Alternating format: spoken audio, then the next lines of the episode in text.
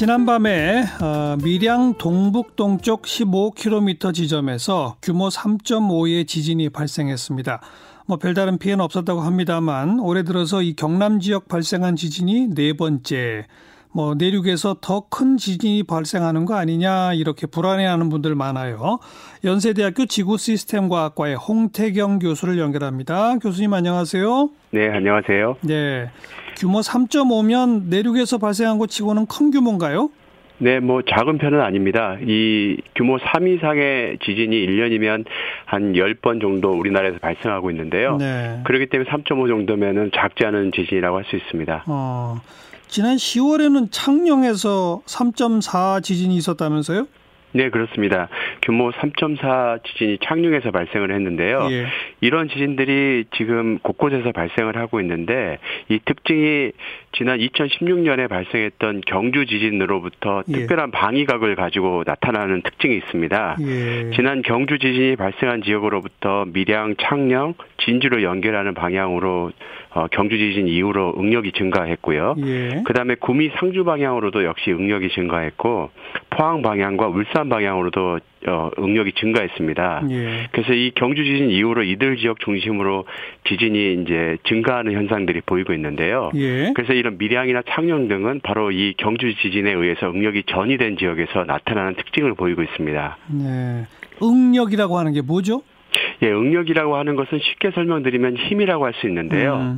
이 땅에 쌓인 힘들이 지진이 발생하게 되면 자기가 갖고 있는 에너지를 주변에 다시 내놓게 되거든요. 네. 그 내놓은 에너지들은 주변에 다시 쌓이게 되는데 이것들이 또 다른 지진을 어, 유발하는 원동력이 되고 있는 것입니다. 아, 그러면 2016년 경주 지진이 그때 5점 얼마였었죠?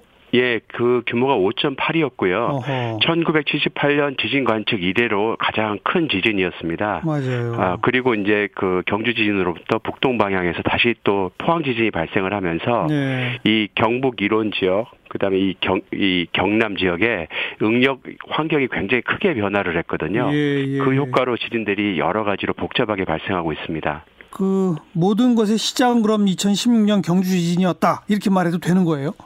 어, 사실 또 따지고 보면 이 경주 지진을 유발하는데 이 동일본 대지진이 또 영향을 아, 미쳤거든요. 2011년이죠, 그건. 그렇습니다. 네. 이, 이 동일본 대지진 이후로 한반도에서 크고 작은 지진들이 또 급증을 했는데 예. 그게 또 이제 경주 지진을 일으키는 원동력으로 작용을 했고 아. 이 경주 지진으로 또 다른 지진들이 발생하는 도미노 현상들이 벌어지고 있는 겁니다. 그 2011년 동일본 대지진 그게 후쿠시마 원전 사고 연결됐던 그거잖아요. 네, 그렇습니다. 그때는 규모 9.0이었습니다. 9.0. 예. 아, 예.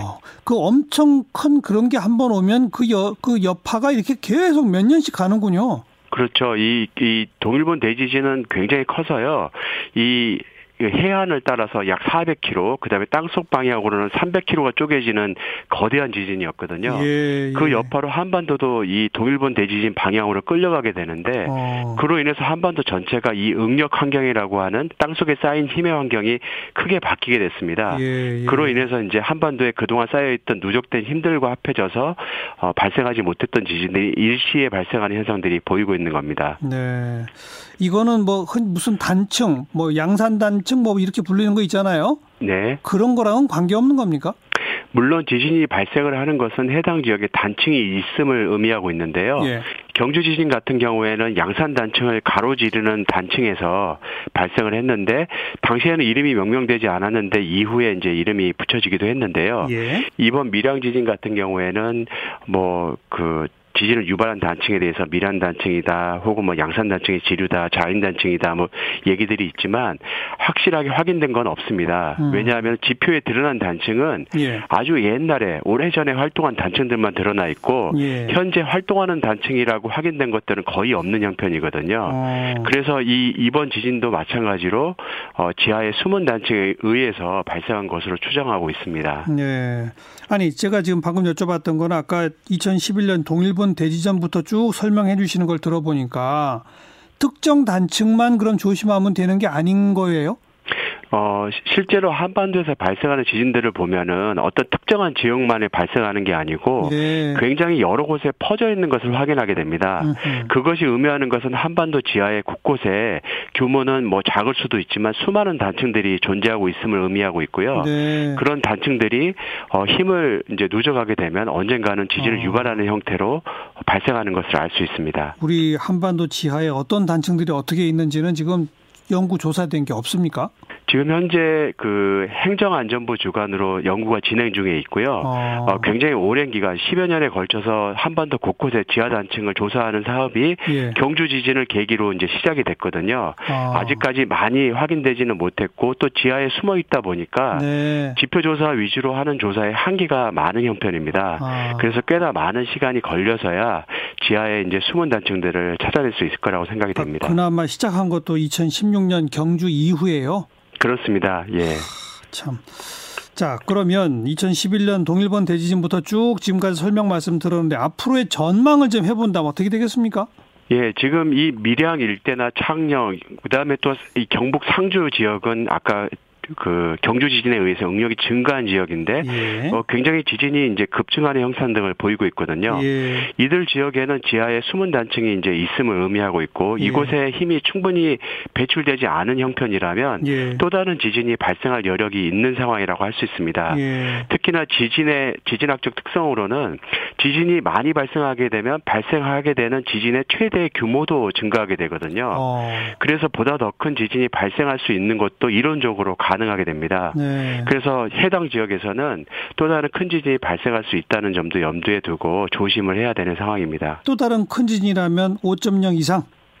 어, 그것은 단언할 수가 없는데요. 아하. 왜냐하면 해당 지역의 단층의 크기에 대해서 우리가 정확하게 모르기 때문에 예. 이 지진의 크기라는 것은 지진을 유발하는 단층의 크기와 굉장히 연동을 하게 되거든요. 예. 단층이 크면 클수록 큰 지진을 유발할 잠재력을 갖게 되는데 예. 지하에 얼마만큼의 큰 지진이 있는지 알 수 없기 때문에 예. 규모가 얼마의 지진이 발생할 것이다라고 단언하기는 어렵습니다. 예. 다만 빈발하고 있는 것까지는 이미 경험상 확인된 바니까. 네.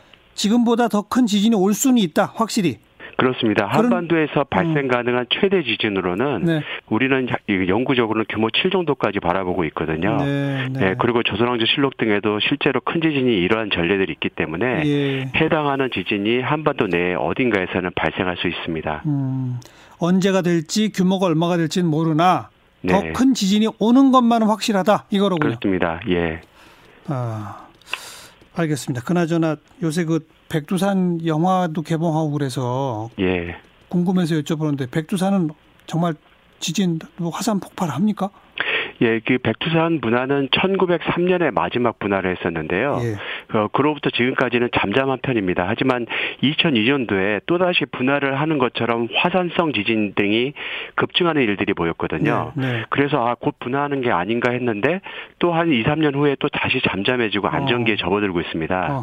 어, 화산을 분화하기까지는 마그마 방에서 마그마가 성장을 하고 계속 그 분화하기까지 성장과 안정기를 이렇게 교차해 가면서 예. 자라게 되는데요. 예. 다시 안정기에 접어든 걸로 보이지만 언젠가는 어. 다시 분할을 할 임박하는 징후를 보일 가능성이 있습니다. 어. 이 백두산 하부에는 마그마 방이 있는 것은 확인된 사실이기 때문에 예. 언젠가는 분할을 할 것으로 예상이 되고 있습니다. 그 언젠가는 이 언젠가가 문제죠. 알겠습니다. 고맙습니다. 네, 감사합니다. 연세대학교 지구시스템과학과 홍태경 교수였어요.